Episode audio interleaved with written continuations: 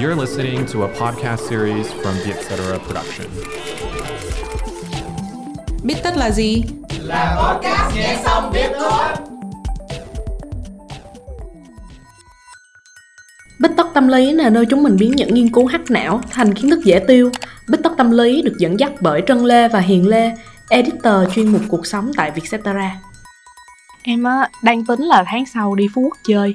Chị Hiền, chị biết ở đó có gì chơi vui không? À, Phú Quốc thì chị mới đi cách đây mấy tháng này.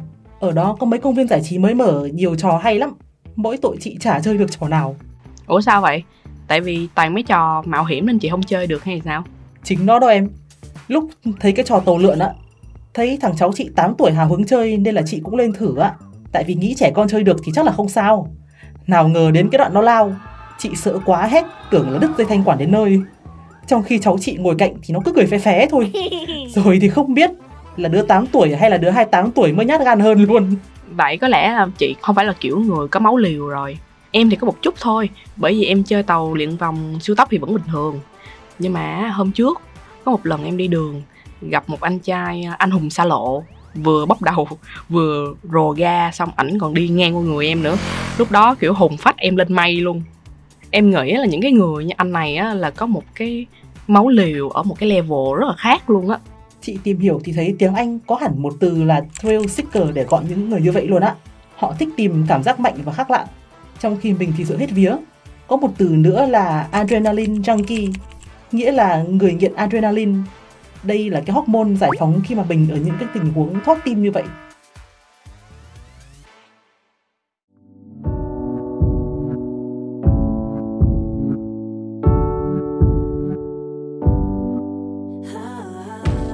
Đang thắc mắc đó, là giữa những cái người mà ưa mạo hiểm và những người không ưa mạo hiểm đi thì não và các hormone của họ vận hành có gì khác nhau không ha À, cái vấn đề này thì giáo sư tâm lý Abram Holmes ở trường đại học Yale bên Mỹ cũng từng nghiên cứu rồi này. Ông ấy cho 1.200 người ở tuổi 18 đến 35 làm bài khảo sát về thói quen hút thuốc, uống rượu và sở thích với các hoạt động mạo hiểm. Sau đó thì chụp cộng hưởng từ não của họ. Kết quả thì đúng là ai thích cảm giác hưng phấn và bốc đồng thì có phần vỏ não mỏng hơn. Cái lớp vỏ này gồm vành cung vỏ não trước chán và hồ chán giữa. Nó chịu trách nhiệm điều chỉnh cảm xúc và hành vi của mình. Thế nên là vỏ não mỏng hơn thì cũng đồng nghĩa là sự ức chế giảm xuống, ảnh hưởng đến quá trình ra quyết định của người ta. Chắc vì thế mà họ cũng dễ bốc đồng hơn người bình thường. Như hiểu nôm na là do họ nhẹ đầu hơn đúng không bởi vì vỏ não của họ mỏng hơn mà nhờ vậy á, mà họ ít suy nghĩ hơn trước khi đưa ra những cái quyết định bốc đồng nhưng mà em có thắc mắc là khi mà họ thực hiện xong cái hành động bốc đồng đó rồi thì họ có hối hận không Em ơi, yên tâm là họ không bao giờ hối hận đâu. Vì vỏ não mỏng chỉ là một phần nguyên nhân thôi. Cái lượng hormone cơ thể họ giải phóng cũng khác mình nữa. Ví dụ nhá, nếu mà ví trò mạo hiểm là một tình huống nguy hiểm đi, thì hạch hạnh nhân sẽ đánh giá và thông báo để cơ thể chuẩn bị đối phó. em biết cái này người ta gọi đây là phản ứng chiến hoặc là chạy nè tại khi cơ thể kích hoạt phản ứng chiến và chạy này á, thì lượng cortisol và adrenaline tức là những cái hormone gây căng thẳng của mình á, sẽ tăng lên đột biến giúp cho mình gọi là hăng máu hơn để chuẩn bị cho cái tình huống chiến và chạy mà mình gọi là tình huống sống còn á Ừ đúng rồi, nhưng mà ở những người ưa mạo hiểm á, thượng thận họ giải phóng ít cortisol lắm, nên là họ cũng không bị căng thẳng mấy đâu. Còn adrenaline thì không những không làm họ sợ mà còn gây nghiện nữa cơ, nên mới có cái tên adrenaline junkie đó. Ngoài ra, theo tiến sĩ David Zhao thì những người này cũng thiếu đi cái phanh trong đầu người ta. Thành ra lượng dopamine họ tiết ra và tái hấp thu cũng nhiều hơn. Trung quy ấy, thì mạo hiểm khiến cho họ thích thú nhiều hơn là sợ hãi. bảo sao mà em có những cái người bạn á mà họ chơi tàu lượn vòng siêu tốc xong cứ đòi chơi thêm hai ba lần nữa giờ thì em hiểu á, là khi mà đã qua được cái lần đầu á, tức là dopamine của mình sẽ tiết ra và cứ sẽ ngày càng tăng lên và khiến cho mình muốn lặp lại cái cảm giác đó. Nhưng mà đó là đối với tụi nó thôi, chứ em thì chơi một lần là đủ rồi.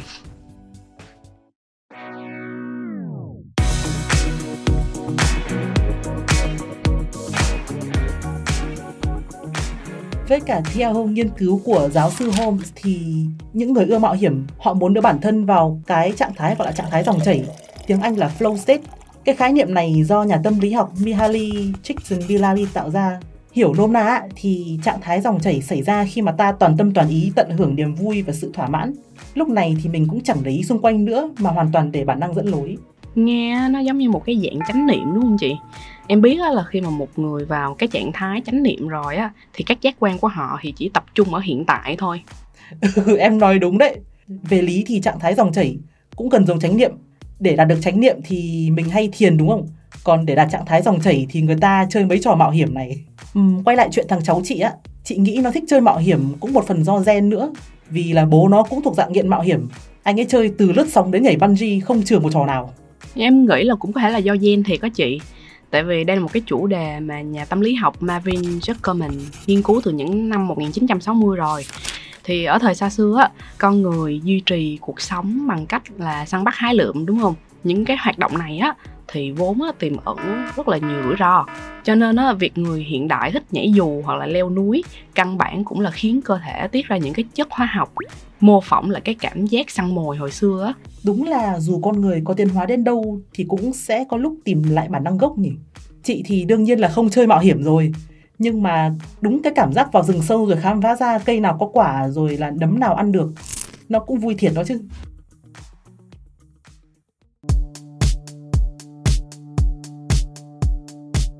Thì giáo sư Zuckerman á, mà ban nãy em nói có từng làm hẳn các bài trắc nghiệm tính cách để phân loại những cái kiểu người thích cảm giác mạnh nữa cơ.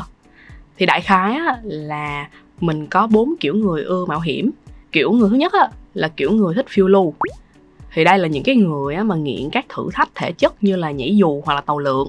Kiểu thứ hai á, là những người thích tìm những cái trải nghiệm mới ví dụ như là những cái người mà hay đến những cái nơi mà rừng thiên nước độc hoặc là thử những cái món ăn kỳ lạ như là côn trùng chẳng hạn. Kiểu thứ ba là cái người mà muốn vượt qua cái cảm giác ức chế. Hay mình còn gọi họ là những người muốn ra khỏi những cái vùng an toàn á, để xây dựng những cái mối quan hệ mới. Thì nói qua một chút á thì việc làm quen với người mới á, cũng được coi là mạo hiểm. Bởi vì cái hành động này của mình á, cũng tiềm ẩn cái rủi ro. Rủi ro ở đây là mình sẽ bị từ chối á và cuối cùng á kiểu người uh, thứ tư á là cái kiểu người dễ thấy chán thì kiểu người này cũng giống như kiểu người ban nãy em vừa đề cập nhưng mà đúng như cái tên á thì ví dụ như họ làm quen với những cái người mới xong á thì họ cũng sẽ chán rất là nhanh và khoảng dăm bữa nửa tháng á, là họ phải làm quen một cái người khác Cái này chị thấy đúng lắm đây này. Gì chứ với người hướng nội như chị thì kết được bạn mới đúng là một trò chơi mạo hiểm thì em cũng vậy nè bởi vậy á tips của em dành cho mọi người á là đừng có đặt nặng kết quả quá mình cứ chủ động bắt chuyện thôi rồi nó đến đâu đến nếu không á thì mọi người có thể tâm niệm rằng á là cái người mà mình bắt chuyện thật ra cũng không có nhớ về mình nhiều tới như vậy Chắc là chị cũng phải thử cách này xem sao.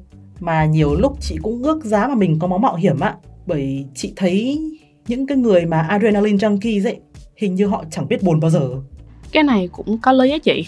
Tại vì theo nghiên cứu của giáo sư tâm lý Ken Carter của đại học Berkeley thì những người đam mê mạo hiểm á, cường độ cao thì thường sẽ ít thấy căng thẳng hơn thỏa mãn với cuộc sống và tích cực hơn. Thì đây là một cái điểm mà mọi người có thể học hỏi một chút ở những người có máu mạo hiểm. Mỗi khi bản thân cảm thấy căng thẳng buồn chán á, thì mình có thể bước ra khỏi vùng an toàn thử những cái hoạt động mới. Ví dụ như là đi chơi xa đi phượt, đi coi phim kinh dị hoặc là thử một cái gì đó mà trước đây mình chưa làm bao giờ. Thì qua những cái hành động đó, mình có thể giúp cho não giải phóng dopamine hoặc adrenaline, khiến cho bản thân mình cảm giác phân phấn và lạc quan hơn. Miễn là mình không có làm gì trái pháp luật, gây nguy hiểm cho bản thân và mọi người xung quanh là được. Cảm ơn các bạn đã lắng nghe podcast bích tất tâm lý nếu bạn cũng là một người thuộc hội ưa mạo hiểm và biết thêm nguyên nhân mà chúng mình chưa đề cập trong bài, hãy gửi email về cho hòm thư bích com để góp ý cho chúng mình nhé. Hẹn gặp lại các bạn vào podcast tuần sau.